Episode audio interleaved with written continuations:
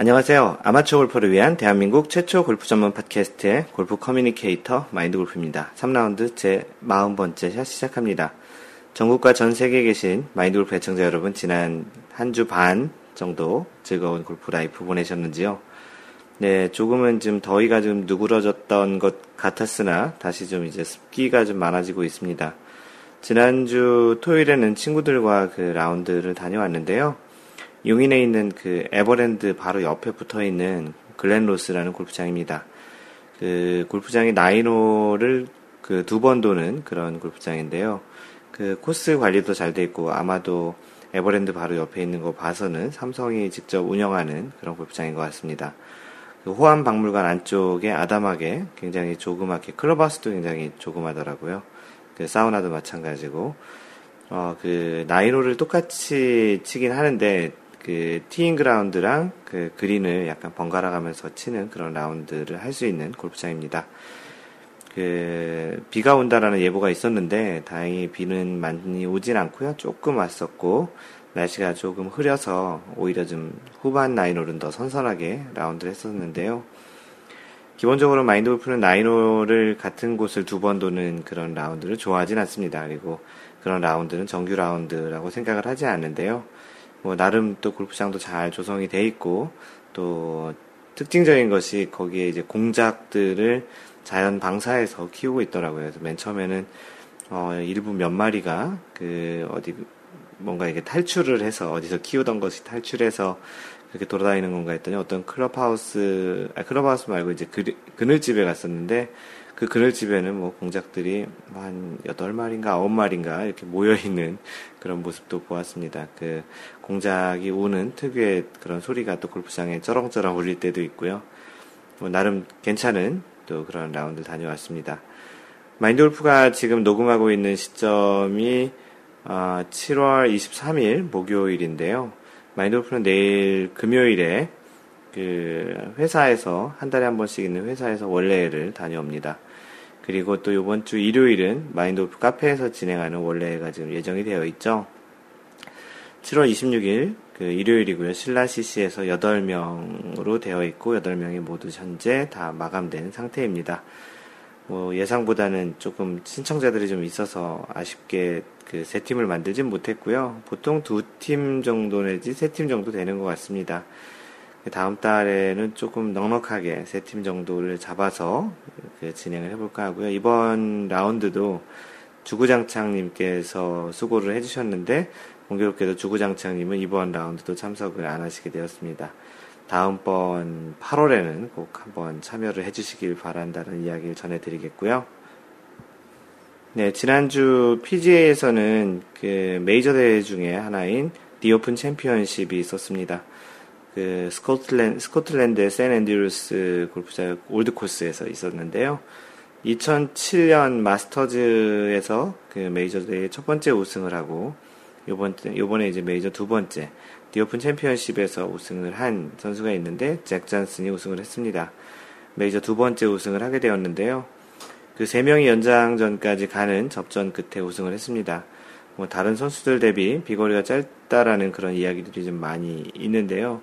잭 잔슨의 그런 통계를 찾아봤더니 대략 280야드 정도가 드라이버 비거리라고 합니다.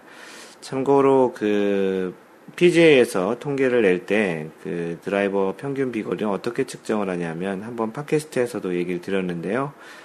그 대회가 열리는 골프장에서 두 개의 홀, 그 대체적으로 드라이버를 잡게 되는 두 개의 홀을 선정을 하게 되, 고요 그 두 개의 홀은 바람의 방향도 어, 서로 이제 반대 방향인 그런 그 코스를 선택을 합니다. 물론 바람이 안 불면 상관이 없지만 보통 이제 바람이 부는데 지형적인 특성으로 주로 맞바람, 주로 뒷바람이 있는 코스라면 그것이 반대인 두 개의 홀을 선정을 합니다. 그리고 그 두 개의 홀에서 그 친 실제 비거리, 페어웨이 떨어지지 않더라도 공이 최종적으로 멈춘 지점까지의 거리를 측정해서 평균 비거리를 그, 선, 그 계산을 하게 되는데요. 그 잭 잔슨은 현재 280야드가 비거리로 되어 있습니다. 다른 선수들 대비 조금 비거리가 짧다라는 건데요. 그 디오픈 챔피언십 같은 경우는 링스 코스에서 열리는데 골프 선수에게는 굉장히 창의력을 많이 필요로 하는 일반적인 그런 플레이보다는 지형과 자연을 잘 그 판단을 하고 자신의 샷을 잘 활용을 해서 좋은 성적을 내야 되는 것이기 때문에 비거 단순 비거리보다는 좀 더 정확하고 창의적인 골프를 해야 좋은 결과가 있는 그런 대회의 특성이 있습니다. 그 다른 선수들의 비거리가 짧은 잭 잔슨의 우승이 그런 우리들 같은 아마추어 골퍼들에게 시사하는 바가 있는 그런 우승이라고 생각합니다. 예, 잭 잔슨의 우승으로 세계 랭킹이 10, 13계단 상승해서 12위까지 올라왔습니다. 그 부상으로 출전을 하지 못했던 로리 맥길로이는 50주 연속 1위, 이제 두 주만 더 하면 1년 연속 1위를 하게 되는데요. 어, 조던 스피스가 공동 4위, 한타차 공동 4위를 했는데요. 그 2위 조던 스피스와의 그 세계 랭킹 포인트 차이는 0.97포인트, 드디어 1포인트 안쪽까지 따라왔네요. 지난주에 1.23포인트였는데 또 줄었던 모습이고요.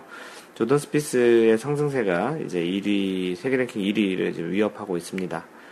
한국 선수들의 순위는 안병훈 57위, 배상문 107위, 노승열 122위, 최경주 162위입니다. 이번 주 PGA 대회는 RBC 캐네디안 오픈이 예, 준비되고 있습니다. LPGA 소식을 전해드리면 그 LPGA 그 최라 최라는 그 이름을 쓰고 있는 최운정이 LPGA 진출 157경기 만에 그 마라톤 클래식에서 우승을 했습니다. 장하나와 연장전까지 가는 접전 끝에 우승을 했는데요. 그 아버지가 직접 캐디를 하며 우승할 때까지 그 한다고 했었는데요.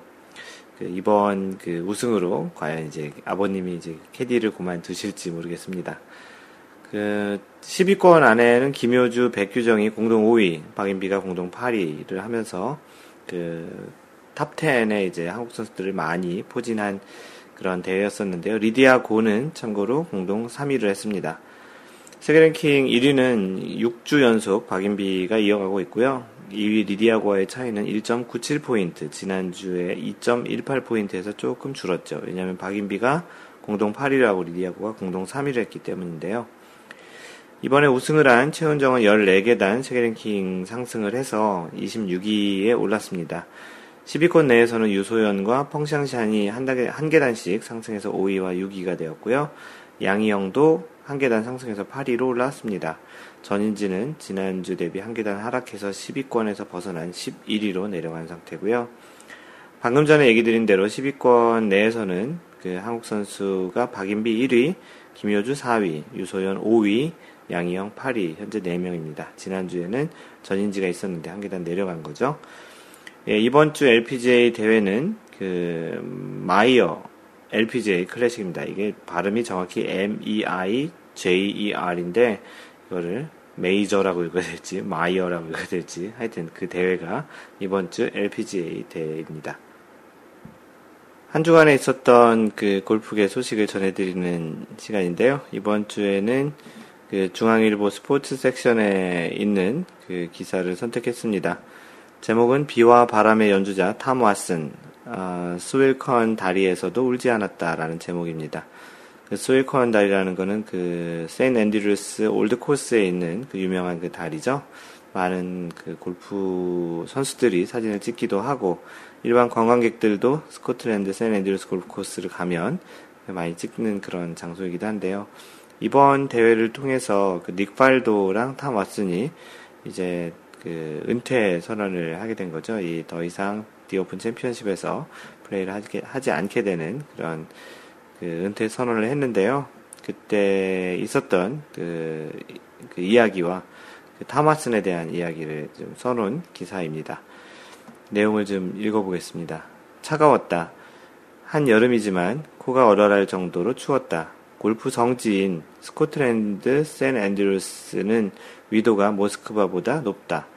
북해에서 바람이 불어오면 한순간에 겨울이 되기도 한다.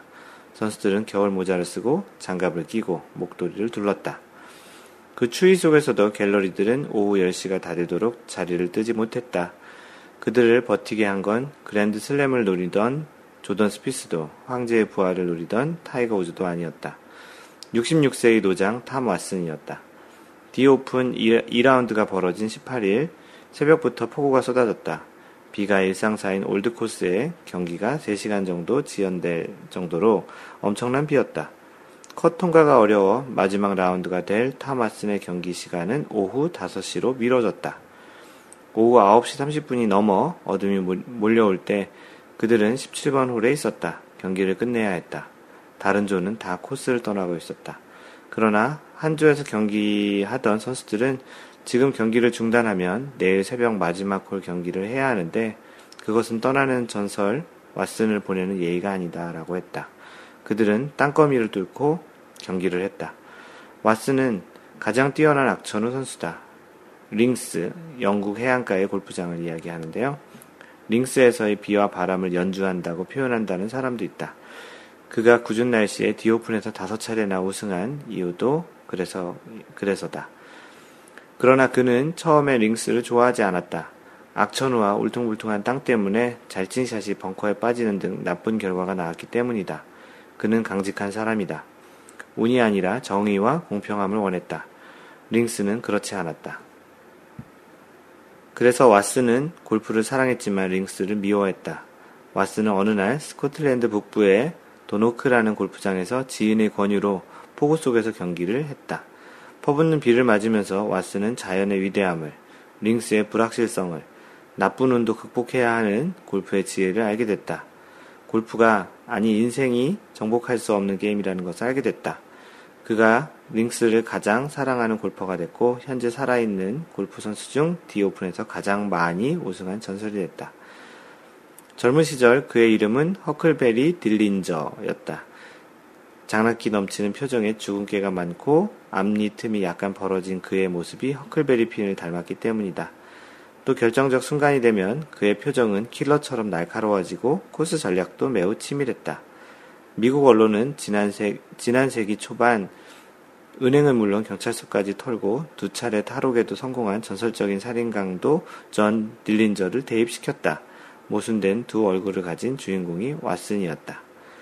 이번 대회 1라운드에서 몇몇 갤러리들이 타마슨의 얼굴 가면을 쓰고 나와 그를 응원했다. 왓슨은 그 마스크들 징그럽다. 내 얼굴에 그렇게 주름이 많은 줄 몰랐다. 라고 했다. 그렇게 말하는 그의 표정에서 장난기가 흘렀다. 아직도 클베리 핀의 모습이 보였다. 나이 66세인데도 잔 딜린저가 사라진 것은 아니다. 그는 승부사다. 지난해 라이더컵에서 그는 미국 캡틴으로 나섰다. 21세기 들어 유럽에 일방적으로 패하고 있는 미국은 적지에서 팀을 승리하게 한 맹장 타마슨에게 팀, 팀을 다시 부탁했다. 그는 구식이었다. 저돌적으로 나가 싸우기를 원했다. 대회 중 선수들은 모조 라이더컵에 사인을 해 왓슨에게 선물했다. 왓슨은 이런 거 필요 없다. 진짜 라이더컵을 가져오라고 일갈했다. 필 미켈슨 등이 그의 리더십에 반기를 들었다. 미국은 유럽에 졌다. 올드코스에서 스월컨, 스윌컨 개울은 매우 중요한 의미다. 1번 홀과 18번 홀은 축구장처럼 광활한 대지다. 스윌컨 대, 개울 건너는 앞이 잘 보이지 않는 황무지 비슷하다. 전혀 다른 세계다. 세상과, 세상과 성지, 현실과 이상, 차안과 피안의 경계가 있는 스윌컨 계열이다. 잭 니클라우스나 아놀드 파마 등이 디오픈에서 은퇴 경기를 하면서 마지막으로 스윌컨 다리를 건널 때 눈물을 흘렸다. 골프라는 세상과 이별을 고하는 것이기 때문이다. 왓슨은 울지 않았다. 스윌컨 다리에서 사, 진을 찍으면서 미소를 지었다. 즐거움밖에 없다. 라고 했다. 행복해 보였다. 왓슨에게 아쉬움이 없는 것은 아니다. 그는 2009년 디오픈에서 거의 우승할 뻔했다. 마지막 홀 한타차 선두였다. 골프 역사상 최고의 드라마를 쓸 수 있었다. 그러나 어프로치 샷이 그린을 맞고 튕겨나가면서 보기를 했고 연장 끝에 졌다. 그와 링스의 애틋한 관계를 감안하면 너무나 억울한 일이었다. 왓슨은 슬퍼하는 기자들에게 장례식도 아닌데 라면서 웃으면서 떠났다. 그는 골프가 아니 인생이 정복할 수 없다는 것을 알기 때문이다. 왓슨은 골프 성지 올드 코스에서는 우승을 못했다. 최고의 링스 플레이어는 올드 코스에서 우승을 못했다. 탐 왓슨이 스윌컨 다리를 건너자 마침 돌풍이 불고 빗방울도 떨어졌다. 올드 코스가 최고의 링스 플레이어, 최고의 악천후 플레이어에게 마지막 인사를 한 것으로 보였다. 그는 마지막 홀에서 보기를 하고 총 12오, 12오버파로 최하위에 그쳤지만 그는 이겼다. 인생을 이해했고 링스에서 행복하게 지냈다. 올드코스 18번 홀의 이름은 탐 모리스다. 탐 모리스는 1800년대 올드코스의 greenkeeper를 하면서 디오픈에서 세 번 우승한 샌 앤드루스 영혼, 샌 앤드루스의 영혼 같은 존재다. 18번 홀에는 그가 클럽을 만들었던 공방이 있다.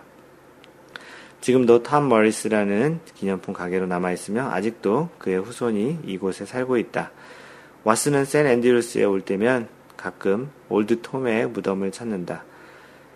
올드 코스의 톰 모리스의 어, 영혼이 또 다른 톰을 보고 있는 듯 했다. 그는 미디어 센터로 들어와 인터뷰를 했다. 굉장한 추억을 만들었다고 했다. 그는 웃었는데 다른 사람들은 그러지 못했다. 한편 디 오픈 3회 등 메이저 아, 디 오픈 3회를 하고 메이저 6승을 한 닉 팔도도 이날 디 오픈과 안녕을 고했다. 성호준 기자가 쓴 글인데요. 개인적으로는 성호준 기자의 글이 참 마음에 들기도 합니다. 직접 가서 취재도 하시기도 하고요. 네, 이 디오픈 챔피언십에 있었던 그 탐 왓슨의 은퇴 경기이면서 또 그 탐 왓슨의 나름 그 어떻게 보면 골프 철학과 이 올드 코스 또 이 디오픈 챔피언십과의 관계 그런 것들도 잘 그려낸 글이라 생각합니다. 마인드 골프의 개인적인 로망 중에 하나가 이것인데요. 그 샌앤드루스 골프 코스, 특히 이제 올드 코스에서 18홀을 걸어서 라운드를 하고 스윌컨 다리에서 사진을 찍어보는 게 일종의 하나의 소원인 건데요. 언젠가 이 소원을 들을 수 있을 거라 생각합니다. 그리고 그 소원을 이루게 되면 만방에 고하고 글도 쓰고 팟캐스트에도 이야기를 그 감동을 전해보려고 하는데요. 참 감동이 있었던 그런 또 글이었던 것 같습니다. 네, 이번 주 선수 인물 탐구는 방금 전에 이야기했던 디오픈 챔피언십에서 우승한 잭 잔슨입니다. 본명이 어, 제커리 해리스 존슨, Z-A-C-H-A-R-Y, 제커리. 그리고 중간 middle name이 해리스네요. 어, 나이가 1976년생 39살 타이거 우즈와 같은 나이인 것 같은데요. 출생은 미국 아이오와고 키는 180cm에 몸무게 73kg입니다. 키에 비해서 몸무게가 조금 적게 나가는 듯한 기도 한 것 같은데요. 국적은 미국이고요. 현재 거주도 미국 조지아에 하고 있습니다. 그 아마추어 시절이 어떻게 시작이 됐나 봤더니 아버지가 카이로프랙터, 카이로프랙틱을 하는 그, 그, 그 뭐죠? 이렇게 뼈를 맞춘다기보다는 근육이나 이런 것들을 이완시켜서 자세를 교정하고 그런 치료를 하는 게 카이로프랙틱이라고 하는데 그 카이로프랙터라는 직업을 가진 아버지 아들로 태어났고요. 그 어린 시절 야구, 농구, 미식축구, 축구, 축구 뭐 이런 것들의 운동을 굉장히 많이 했었네요. 10살에 골프를 시작을 했고요. 그 레지스 하이스쿨 그 고등학교에서 골프팀에서 넘버 2로 활동을 했다고 합니다. 드레이크 유니버시티에서도 넘버 2 플레이어로 활동하면서 두 번의 미조리 밸리 챔피언십을 에서 팀을 좀 이끌었던 그런 아마추어 경력이 있습니다. 프로는 1998년에 프로 전향을 했고요. PGA 2부 투어인 바이닷컴 투어. 당시에는 1998년에는 바이닷컴 투어였고, 그 이후에는 내셔널와이드 투어, 현재는 이제 웹닷컴 투어라고 되어 있죠. 그 투어로 이제 프로 전향을 시작, 프로를 전향해서 그 투어에서 이제 시작을 했습니다. 2001년 후터스 투어에서 마지막 세 개 대회 연속 이제 우승을 한 그런 기록도 있네요. 2년 후인 2003년 그 내셔널와이드 투어로 바뀐 그 2부 투어. 내셔널와이드 투어에서 상금 49만 4천 불, 현재 우리나라 돈으로 한 5억 5천만 원 정도 되겠네요. 그 정도의 상금을 벌면서 상금 순위 1위로 PGA 투어 카드를 획득하게 됩니다. 그래서 2004년부터 PGA 투어를 뛰기 시작하는데 벨사우스 클래식에서 PGA 첫 승을 하게 됩니다. 그리고 2년 후인 2006년 WGC 액센추어 매치 플레이 챔피언십에서 3위까지 하는 그런 그 기록을 만들고요. 그리고 또 두 번의 대회에서 모두 이제 그 이후 두 번의 대회에서 2위를 하면서 인상적인 플레이를 좀 남기게 되면서 그 잭 잔슨에게 2006년부터 본격적인 PGA 그, 그 성취를 이루게 되기 시작하는 해가 됩니다. 2006년에 라이더컵에서 포인트로 9위로 그 라이더컵 포인트 9위에 오르면서 이제 라이더컵 출전도 하게 되고요. 2007년에는 그 타이거 우즈에게 두 타 차로 이기면서 처음으로 메이저 타이틀인 마스터즈 토너먼트에서 그 메이저 우승을 하고 PGA 두 번째 우승을 하게 됩니다. 그 이번 그 마스터즈 우승으로 당시에 세계 랭킹 56위에서 15위로 껑충 뛰어 올랐고요.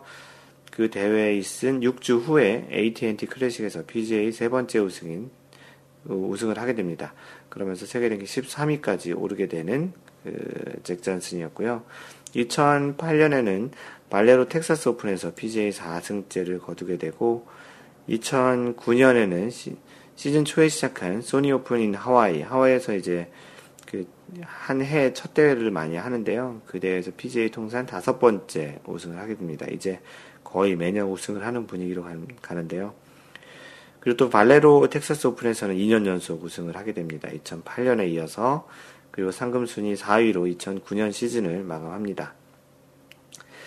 2010년을 보면 그 시즌 초에는 큰 성과 없이 좀 보내다가 그 크라운 플라자 인비테이셔널에서 이제 우승을 하게 되고요. 그 전체 2010년 시즌에서 단지 두 번의 대회에서만 컷 탈락을 하는 좋은 성적을 보입니다. 2010년, 2006년 라이더컵에 이제 두 번째 출전하게 되고요. 2012년에는 크라운 플라자 인비테이셔널에서 또다시 이제 우승을 하게 됩니다. 그 대회 종료 후 그 세 타 차 우승인 줄 알았는데 그때 그 마지막 그 홀 마지막 그 퍼팅을 할 때 마커를 이동한 다음에 원위치로 하지 않고 플레이를 해서 파로 끝난 경기가 실제 스코어 카드는 그 더블 보기로 이제 제출하게 되면서 이제 우승을 놓칠 뻔도 했으나 그 마지막 홀에서 이미 세 타차 선두였기 때문에 최종적으로 한 타차로 선두를 우승을 하게 됩니다. 마인드 골프도 그 대회를 봤던 기억이 좀 나고 있고요. 어, 디오픈 챔피언십 2012년 디오픈 챔피언십에선 선두 어니 엘스보다 7타 뒤진 공동 9위를 했습니다. 그리고 2013년 디오픈 챔피언십에서 공동 6위를 하고 디오픈 챔피언십에서 성적이 굉장히 좋네요. 그리고 또 메이저 대회 중에 하나인 PGA 챔피언십에서 공동 8위를 합니다. 그리고 이제 페덱스컵 플레이오프에 진출해서 BMW 챔피언십에서 우승을 하고 PGA 통산 10승을 하게 됩니다.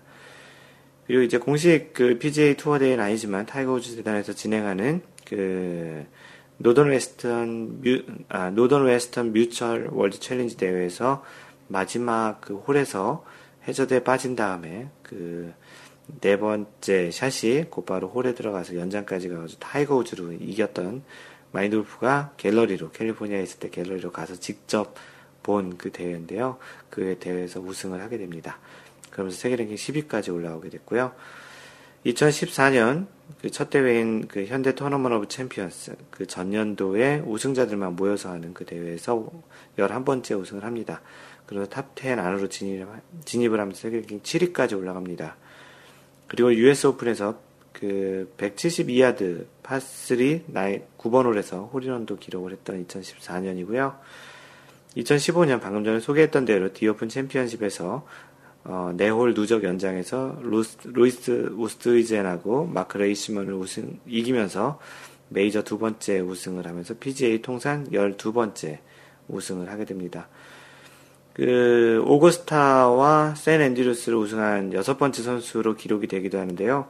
그 나머지 다섯 선수는 샘 스니드, 잭 니클러스, 닉 발도, 스티브 발레스테로스 그리고 타이거 우즈가 있었습니다. 아놀드 파마는 우승을 하지 못했었네요. 네, 이것으로 이번 주 지난 주 우승한 그잭 잔슨에 대한 선수임을 탐구였습니다. 네, 지난주 팟캐스트 3라운드 39번째 샷 월드골프 명예전당에 글을 남겨주신 분을 소개하면 겸진님, 하늘정원님, 그 마라도님 잘 듣겠다고 해주셨고요. LKH 코아코님, 이번 팟캐스트도 잘 들었습니다. 저도 비가 오는 거 참 좋아하는데요. 마찬가지로 라운드 잡힌 날 비 오는 건 싫더라고요. 라운드 마칠 때 비가 오기 시작하면 또 무지하게 다행이다 싶기도 하고요. 사람 마음이 다 비슷한 것 같습니다. 마인드골프가 내일 월례회를 잡혀 있는데 그 비가 온다는 예보가 있습니다. 뭐 사실 이번 주에는 월요일부터 계속 비가 온다고 했는데 비가 제대로 온 날이 하루도 없습니다. 심지어 오늘 목요일도 비가 온다고 했는데 아직까지 비가 오지 않는데요. 마인드 골프가 라운드 가는 내일은 비가 안 왔으면 좋겠고요. 비가 오지 골프장에서 비가 안 왔으면 좋겠는데 골프장 가지 않는 날은 비가 오는 게 요즘 가뭄에도 좀 도움이 될 것 같고 개인적으로도 비 오는 날을 굉장히 좋아합니다. 카페 가입 인사 올리신 분들 몇 분 소개하겠습니다.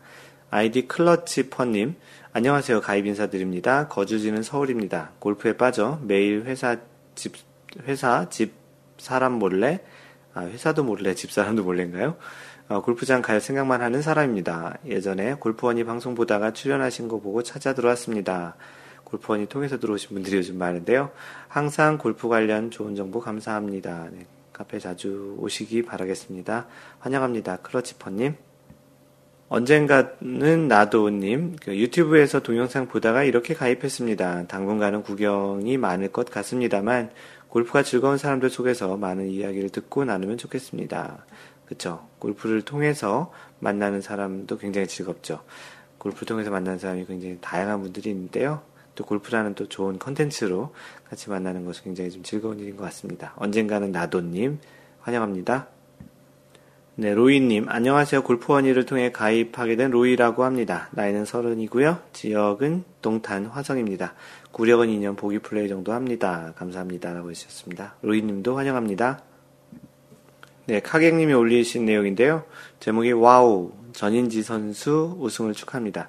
지난주 마인드 골프가 팟캐스트를 못해서 이 전인지의 US 오픈 우승에 대한 소식을 못 전해드렸는데요.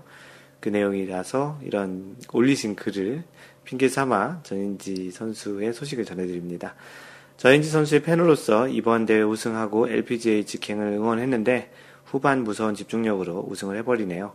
한국 메이저 첫 번째 우승, 일본 메이저 첫 번째 우승, 미국 메이저 첫 번째 우승. 이 3개 대회에 메이저를 처음 나가서 첫 번째 우승을 한 대단한 선수입니다. 그 3개국 메이저 우승이네요. 축하합니다. 라고 가객님이 올려주셨습니다. 참 대단한 선수고요. 앞으로 내년부터 본격적으로 LPGA를 참여한다고 하니까 전인지 선수의 또 활약도 기대가 됩니다. 네, 나이스샷님은 한국계 선수 역대 US 오픈 우승 그런 표를 올려주셨는데요.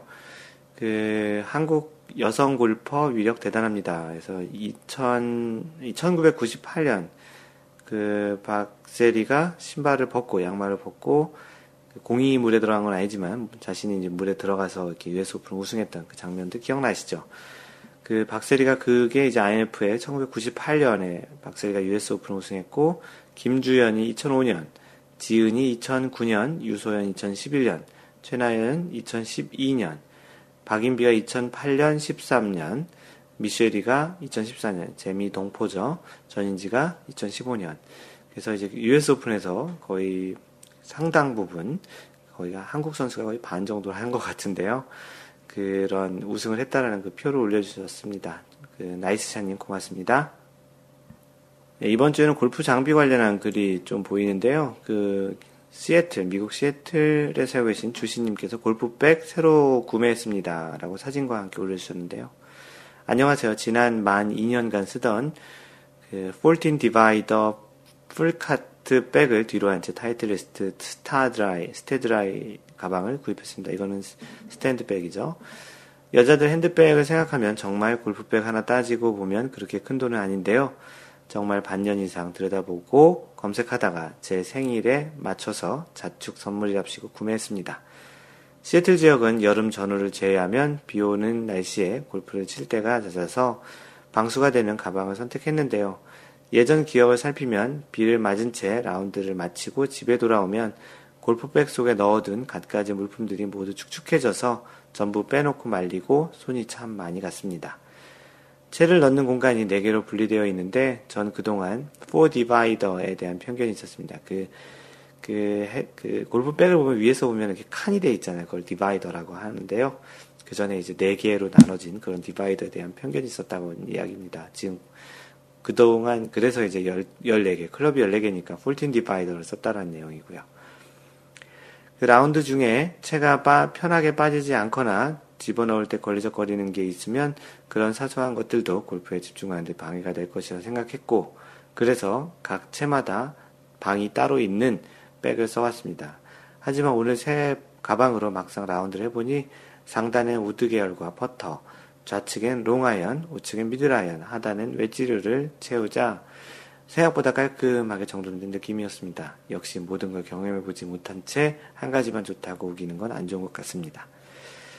어, 집에 와서 뭔가 뿌듯하고 사진 찍고 올려봅니다. 이 가방의 진가는 나중에 비가 왔을 때 발휘하겠네요. 그래도 기왕이면 오래도록 비가 안 왔으면 좋겠습니다. 그쵸. 시애틀이 비가 많이 오는 곳으로 유명하잖아요. 그러면서 no bogey play라는 그 소제목으로 그 글을 계속 해주셨는데요. 오늘도 신나게 새 가방을 가지고 처음 친 twilight 라운드에서 no bogey 게임이 나왔습니다. 아마 제 골프 시작한 이래 처음인 것 같습니다. 처음 머리 얹었을 때도 어, 이런 표현보다는 처음 데뷔 라운드를 했을 때도 파가 없었을지 모르, 몰라도 보기는 한두 개 해봤지 않을까 생각되네요. 그렇다면 마인드 골프 선생님께 당장 라베 leaderboard에 업데이트 요청을 해야 할 텐데요. 그건 아니네요. 파 14개, 더블 보기 4개를 했습니다. 보기 대신 더블 보기란 거네요. 그래서 no bogey play라고. 아, 속았습니다. 신들린 듯 짧은 보기 퍼팅은 다 놓쳤습니다. 그리고 몇 차례 짧은 버디 퍼팅도 다 놓쳤습니다. 어, 13번 홀쯤이었을까 10m 넘는 파퍼팅을 남겨두었고 이제 보기를 하려나 했는데 그건 또 들어가더라고요. 어, 원퍼팅 파가 6개였고 그린은 8번 찍혔습니다. 샷이 완전히 썩 좋지는 않고 그렇다고 많이 벗어나지도 않고 운도 좀 따르는 가운데 쉬운 보기 퍼스는 다 놓친 결과였습니다. 또 흥미로운 결과는 스킨스와 매치로 작은 내기를 했기 때문에 보기 9개, 더블 1개, 1개 한 어, 동반 플레이어에게는 타수로는 불과 세타차지만 대부분 홀을 다 이기게 됐습니다. 새로운 골프백이 가져다 준 좋은 징조이길 바라고 있습니다. 라고 그 골프백과 골프 클럽이 이렇게 있는 그런 사진을 올려주셨는데요. 네, 주신님, 그 방수가 잘 되도록 그 바라겠고요. 가끔 마인드오프가 농담으로 하는 얘기는 방수는 물을 잘 막는 게 아니고 물이 들어와서 잘 안 나오는 것도 방수라고 농담을 하기도 하는데요. 그러진 않았으면 좋겠습니다. 오랜만에 하얀 바지님, 그, 백과 아이언을 교체했다라는 내용인데요. 어, 그 OGIO 백으로 교체했고, 그 성조기 모양의 그런 디자인이네요. 최근 잘 쓰던 백도 바꾸고, 아이언도 교체하고, 새 기분으로 시작합니다. OGIO stand bag, 어, 이런 걸 미국에서는 이렇게 다리가 없는 것 같은데 다리가 없, 아 stand bag 맞는 것 같네요. 다리가 있는 것 같기도 하고 하여튼 그래서 미국에서 그 제품으로 보면 staff bag이라는 것이 다리가 별도로 이렇게 앞으로 눌렀을 때 펴지지 않는 걸 staff bag이라고 하고요. 어, 아, stand bag이라고 하고 다리가 안 펴지는 걸 staff bag이라고 합니다. 어, OGIO stand bag 아이언은 다이와 온오프 백은 조금 실망스럽네요. 튼튼하게 만든 게 아니네요. 일본 애들 만든 것보다 많이 떨어져요. 다 중국에서 만들겠지만 아이언은 좋은 것 같습니다. 라고 그 백 사진 새로 이제 그 산백 사진을 같이 올려주셨습니다. 어, 나름 그 성조기 모양이 조금 걸리긴 하는데 좀 그렇습니다. 하여튼 뭐 보기 좋고요. 생각보다 이렇게 딱 단단한 그런 스타일은 아닌 것 같네요. 뭐, 뭐 새로운 장비를 사고 아까도 그 주시님도 이야기했지만 골프를 좋아하는 사람한테는 아무래도 그 골프와 관련한 악세사리나 그런 것들 사는 게 굉장히 큰 그런 또 즐거움인 것 같습니다. 네, 하와이 골퍼님께서 이번에 대회했던 디오픈 챔피언십에 다녀온 것 같습니다. 다녀온 것 같고요. 그 올드 코스에서 찍은 그 갤러리로 가서 찍은 사진도 같이 올려주셨습니다. 제목이 5년마다 열리는 디오픈 여기는 스코틀랜드입니다. 라는 제목을 올려주셨습니다. 하와이 골퍼 이분은 하와이 살고 계시는데요.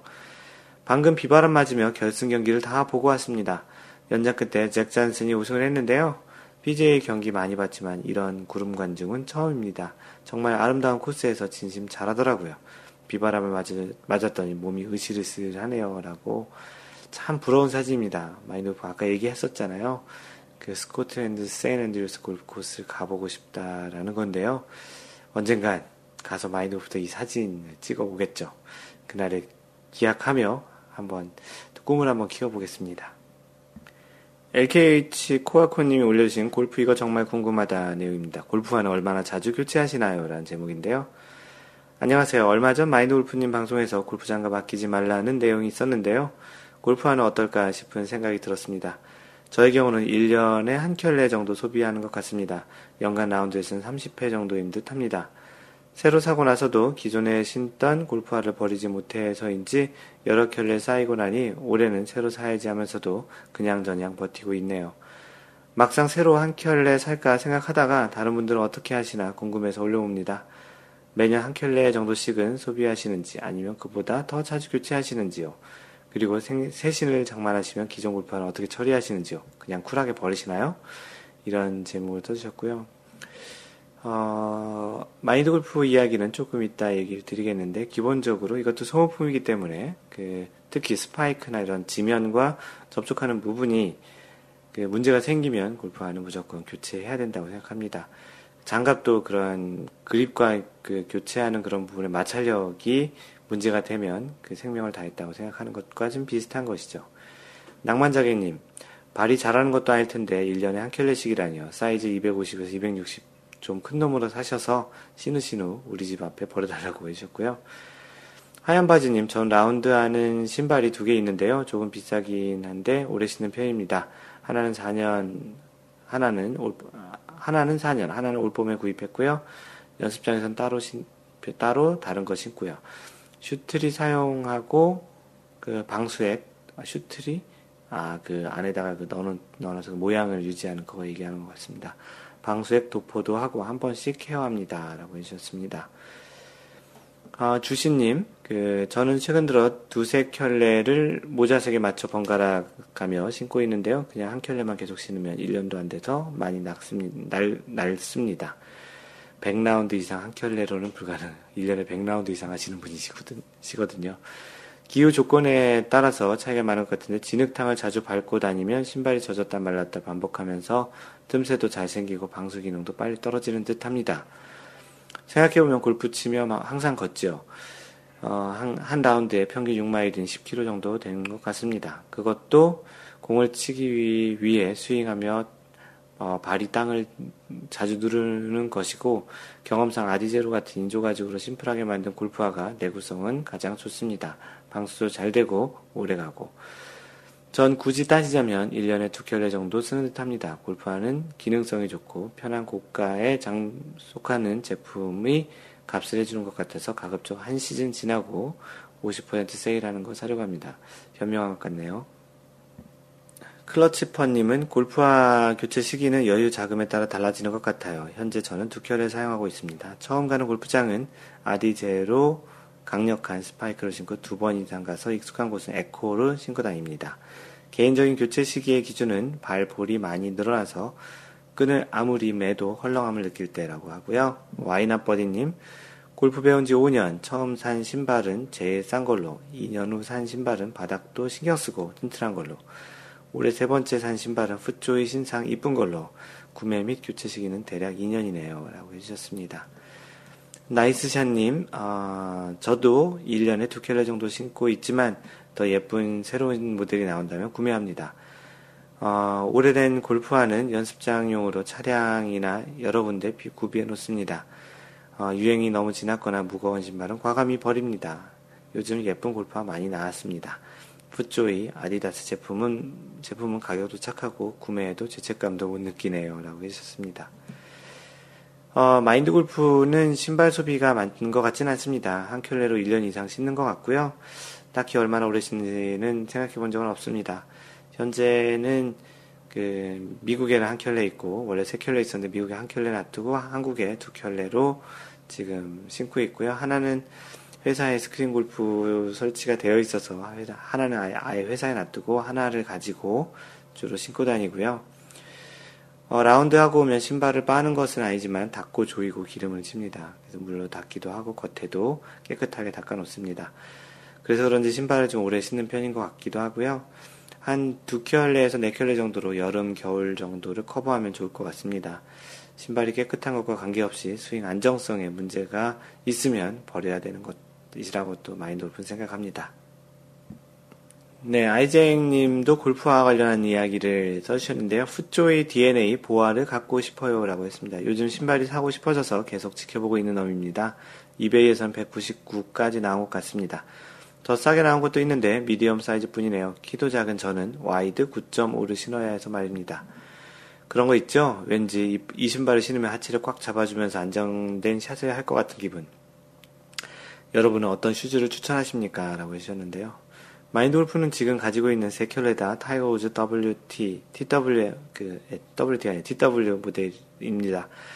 그 예전에 처음 시작할 때 아디다스, 뭐 오클리, 뭐 캘러웨이, 풋조이 이런 걸 많이 신어봤는데요. 최근 한 3년 전에 타이거 우즈 TW edition 딱 신고 나서부터는 타이거 그 나이키가 원래 신발 잘 만드는 회사인지 모르겠는데 마인드 골프 굉장히 마음에 듭니다. 신는 순간 딱 몸과 일체감이 된 듯한 느낌이기도 하고요. 앞으로도 아마도 나이키만 신을 것 같은데요. 마인드 골프는 그래서 타이거 우즈 모델을 추천을 드리고요. 그 아이잭님이 원하는 보아 모델은 나이키에서 없는 것 같습니다.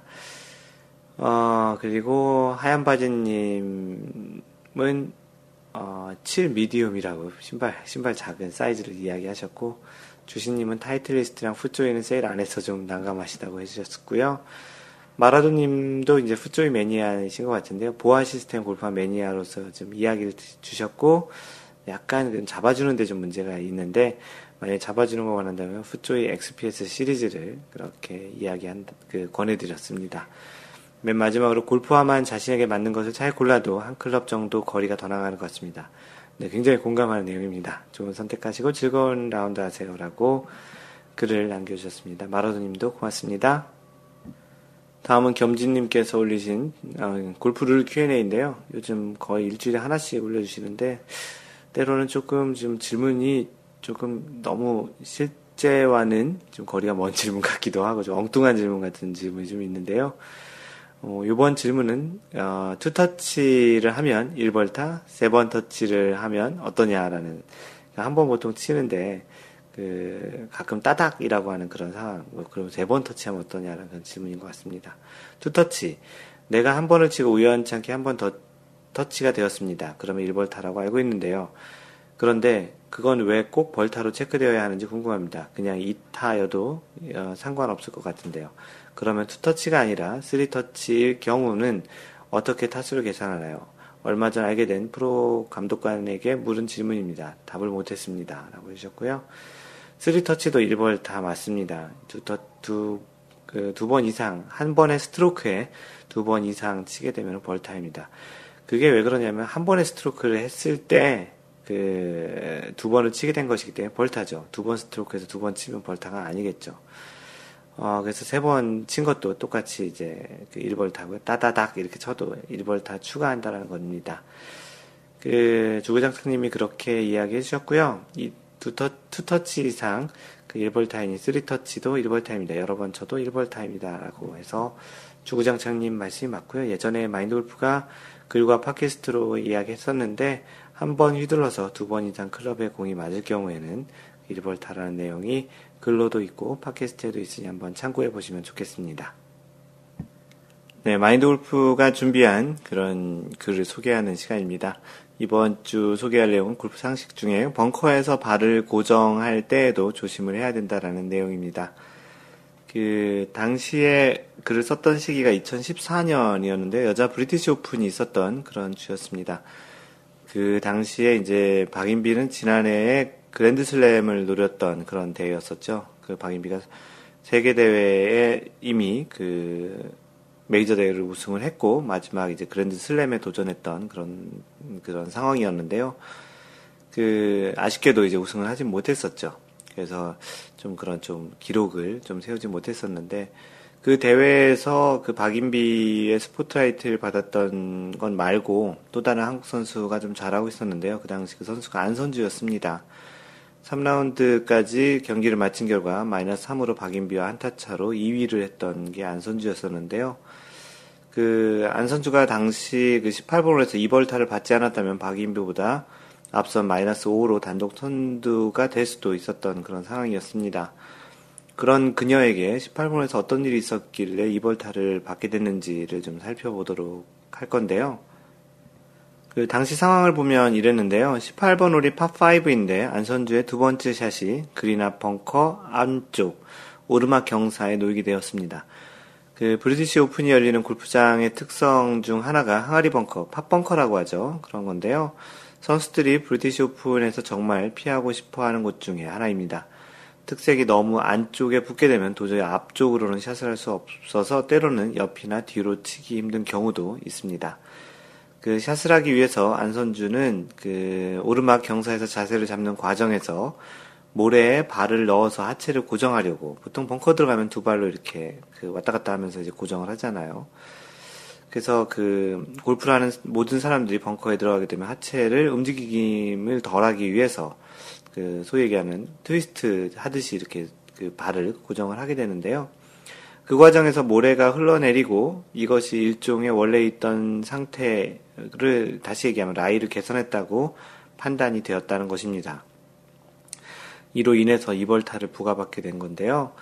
그 본인만이 정확하게 의도를 알 수 있겠고 상황에 따라서는 어찌 보면 억울할 수도 있겠지만 위원회에서는 해당 상황을 골프를 13조 상황, 사망에 의거해서 벌타를 주게 된 건데요.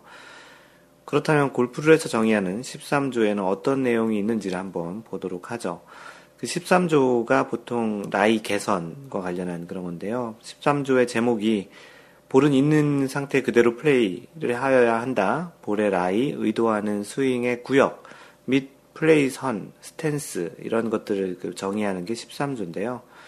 13조 3항에 보면 스탠스의 장소를 만드는 것, 영어로 building stance라고 되어 있는데, 플레이어는 스탠스를 취할 때 지면을 힘껏 밟을 수는 있으나 스탠스의 장소를 특별히 만들지는 못한다 라고 되어 있습니다. 그 많은 분들이 아시고 계시겠지만 골프에서는 공이 놓여져 있는 상태를 최대한 그대로 유지해서 그 플레이를 하여야 합니다. 그러한 부분을 명시한 것이 골프룰 13조인데요. 이러한 대표적인 예가 잘 날린 샷이 페어웨이에 떨어졌지만 다른 사람이 플레이했던 디봇 자국에 공이 들어가게 되더라도 그대로 플레이를 해야 한다는 것입니다.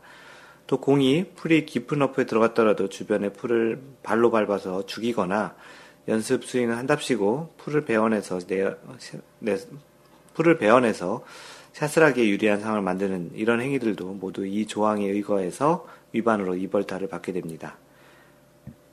조금은 해석의 여지가 있을 수 있겠지만 안선주는 이 13조 3항에 있는 스탠스를 개선해서 샷에 도움이 될 수 있도록 한 것으로 판정을 받게 된 것이죠. 경사면에 있었던 모래가 흘러내렸고 이로 인해서 상황, 다시 말 라이가 변경이 된 것을 위원회에서는 그렇게 판단을 했던 것입니다.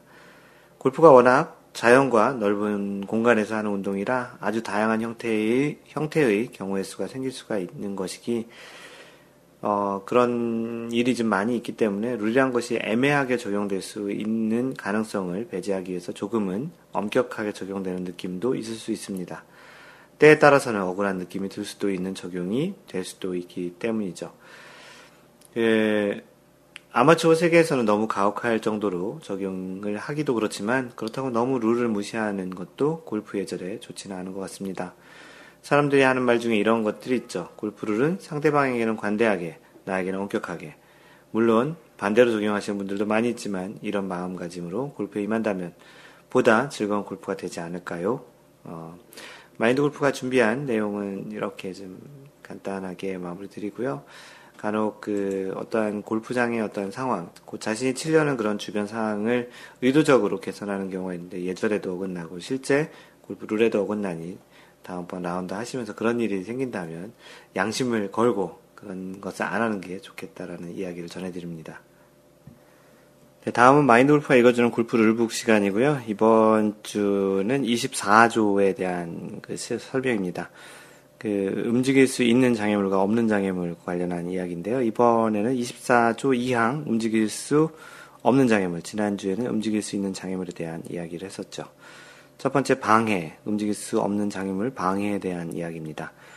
볼이 움직일 수 없는 장애물의 안이나 위에 있거나 그 움직일 수 없는 장애물이 플레이어의 스탠스나 의도하는 스윙 구역에 방해가 될 때에는 움직일 수 없는 장애물에 의한 방해가 생긴 것으로 한다. 플레이어의 볼이 퍼팅 그린에 있을, 있을 때 퍼팅 그린 위에 움직일 수 없는 장애물이 플레이어의 퍼트 선상에 걸리는 경우에도 역시 방해가 생긴 것으로 한다. 이, 이외, 이 이외의 경우에는 플레이 선상에 움직일 수 없는 장애물이 걸려 있어도 그 자체만으로는 그 24-2의 A, 방금 전에 얘기했던 그 조항에 의하여, 의하여 그 방해가 생긴 것은 아니다라는 겁니다.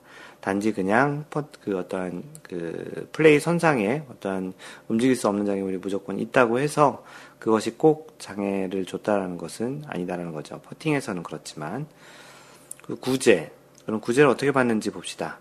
볼이 워터 해저드 안이나 lateral water hazard 안에 있을 때를 제외하고 플레이어는 움직일 수 없는 장애물에 의한 방해로부터 다음과 같이 구제를 받을 수 있다. through the green 볼이 through the green에 있는 경우 플레이어는 벌없이 그 볼을 집어 올려서 가장 가까운 구제 지점으로부터 한 클럽 길이 이내로 가장 가까운 구제 지점보다 홀에 더 가깝지 않은 곳에 그 볼을 드롭하지 않으면 안 된다. 이때 가장 가까운 구제 지점은 해저드 안이나 퍼팅 그린 위에 있어서는 안 된다. 가장 가까운 구제 지점은 한 클럽, 아, 가까운 구제 지점에서 한 클럽 길이 이내에 볼을 드롭했을 때 그 볼은 움직일 수 없는 장애물에 의한 방해를 피하고 해저드나 퍼팅 그린 위가 아닌 코스상의 일부 지점에 먼저 떨어지지 않으면 안 된다라고 되어 있습니다. 네, through the green에서는 그 구제 지점을 정할 때, 뭐, 홀보다 당연히 가까우면 안 되고, 그 구제 지점이 이제 어떤 샷을 하는 데 있어서 또 방해를 받으면 또 안 되는 지점을 채택해야 된다는 겁니다. 그리고 코스상의 일부 지점에서 그 일부 지점이 이제 멀, 그, 퍼팅 그린이나 이제 해저드 같은 곳에 이제 그 공이 있어서는 이제 구제를 받아서는 안 된다라는 겁니다. 두 번째 퍼팅 벙커 안에서는 어떻게 구제를 받는지 보면 볼이 벙커 안에 있는 경우 플레이어는 그 볼을 집어 올려서 다음의 한 가지 방법으로 드롭하지 않으면 안 된다. 첫 번째 벌 없이 어, 드롭 벌 없이 드롭하되 다만 가장 가까운 구제 지점은 반드시 벙커 안에 있어야 되며 그 볼도 그 벙커 안에서 드롭하지 않으면 안 된다. 벙커에서 구제를 받을 때는 그렇게 한다는 거죠. 두 번째는 이제 1벌타를 받고 홀과 볼이 놓여 있었던 지점을 연결한 직선상으로 그 벙커 밖에 한 지점에서 드롭을 한 다음에 그 지점에서 그 벙커 후방 그리고 이제 그 지점이라는 것은 벙커 후방이면 아무리 멀리 떨어져도 그 거리에는 제한이 없다라는 겁니다. 오해할 수 있는 것이 지금은 이제 어떠한 움직일 수 없는 장애물로 인해서 생겼을 경우에 이렇게 드롭을 그 할 때 한타를 받고서 뒤로 나갈 수도 있다라는 건데 일반적으로 벙커에서 언플레이어블 볼을 선언하게 되면 그 벙커 안에서 플레이를 여전히 지속을 해야 합니다. 그리고 벙커 안에서 드롭을 해야 되기 때문에 공이 fried egg처럼 이제 파묻힐 가능성도 있죠. 다음으로 퍼팅 그린 위에서는 뭐 어떻게 되는지 보죠. 볼이 퍼팅 그린에 있는 경우 플레이어는 벌없이 그 볼을 집어 올려서 해저드 안이 아닌 곳의 가장 가까운 구제 지점에 place를 하지 않으면 안 된다. 그때 가장 가까운 구제 지점은 퍼터, 퍼팅 그린 밖이어도 된다. 퍼팅 그린 밖에 구제를 받아야 된다는 이야기죠. 티잉 그라운드 위. 볼이 티잉 그라운드 위에 있는 경우 플레이어는 벌 없이 그 볼을 집어 올려서 드롭하지 않으면 안 된다라고 되어 있습니다. 네, 이것으로 이번 어, 3라운드 40번째 그 팟캐스트를 마무리하고요. 마인드골프의 블로그는 mindgolf.net에 오셔서 보시고요. 페이스북은 facebook.com slash mindgolf, 트위터는 at mindgolfer입니다. 카페는 네이버에서 마인드골프 카페 또는 cafe.naver.com slash mindgolfer입니다. 이메일은 mentor at mindgolf.net이고요. 마인드골프가 운영하는 쇼핑몰 골프 품격 반올림 mindgolfshop.com도 있습니다. 유튜브는 마인드 골프를 유튜브에서 마인드 골프라고 검색하시면 마인드 골프의 그 스윙 원리를 이야기하는 Why 골프 또 에티켓을 이야 에티켓과 룰을 이야기하는 에티켓 골프 동영상을 보실 수 있습니다. 카톡으로 직접 연락 주실 분은 mindgolfer 마인드 골퍼입니다. 항상 배려하는 골프 하시고요. 이상 골프 커뮤니케이터 마인드 골프였습니다. 다음번 3라운드 41번째 샷에서 만나요. Don't worry, just play mind golf. Bye!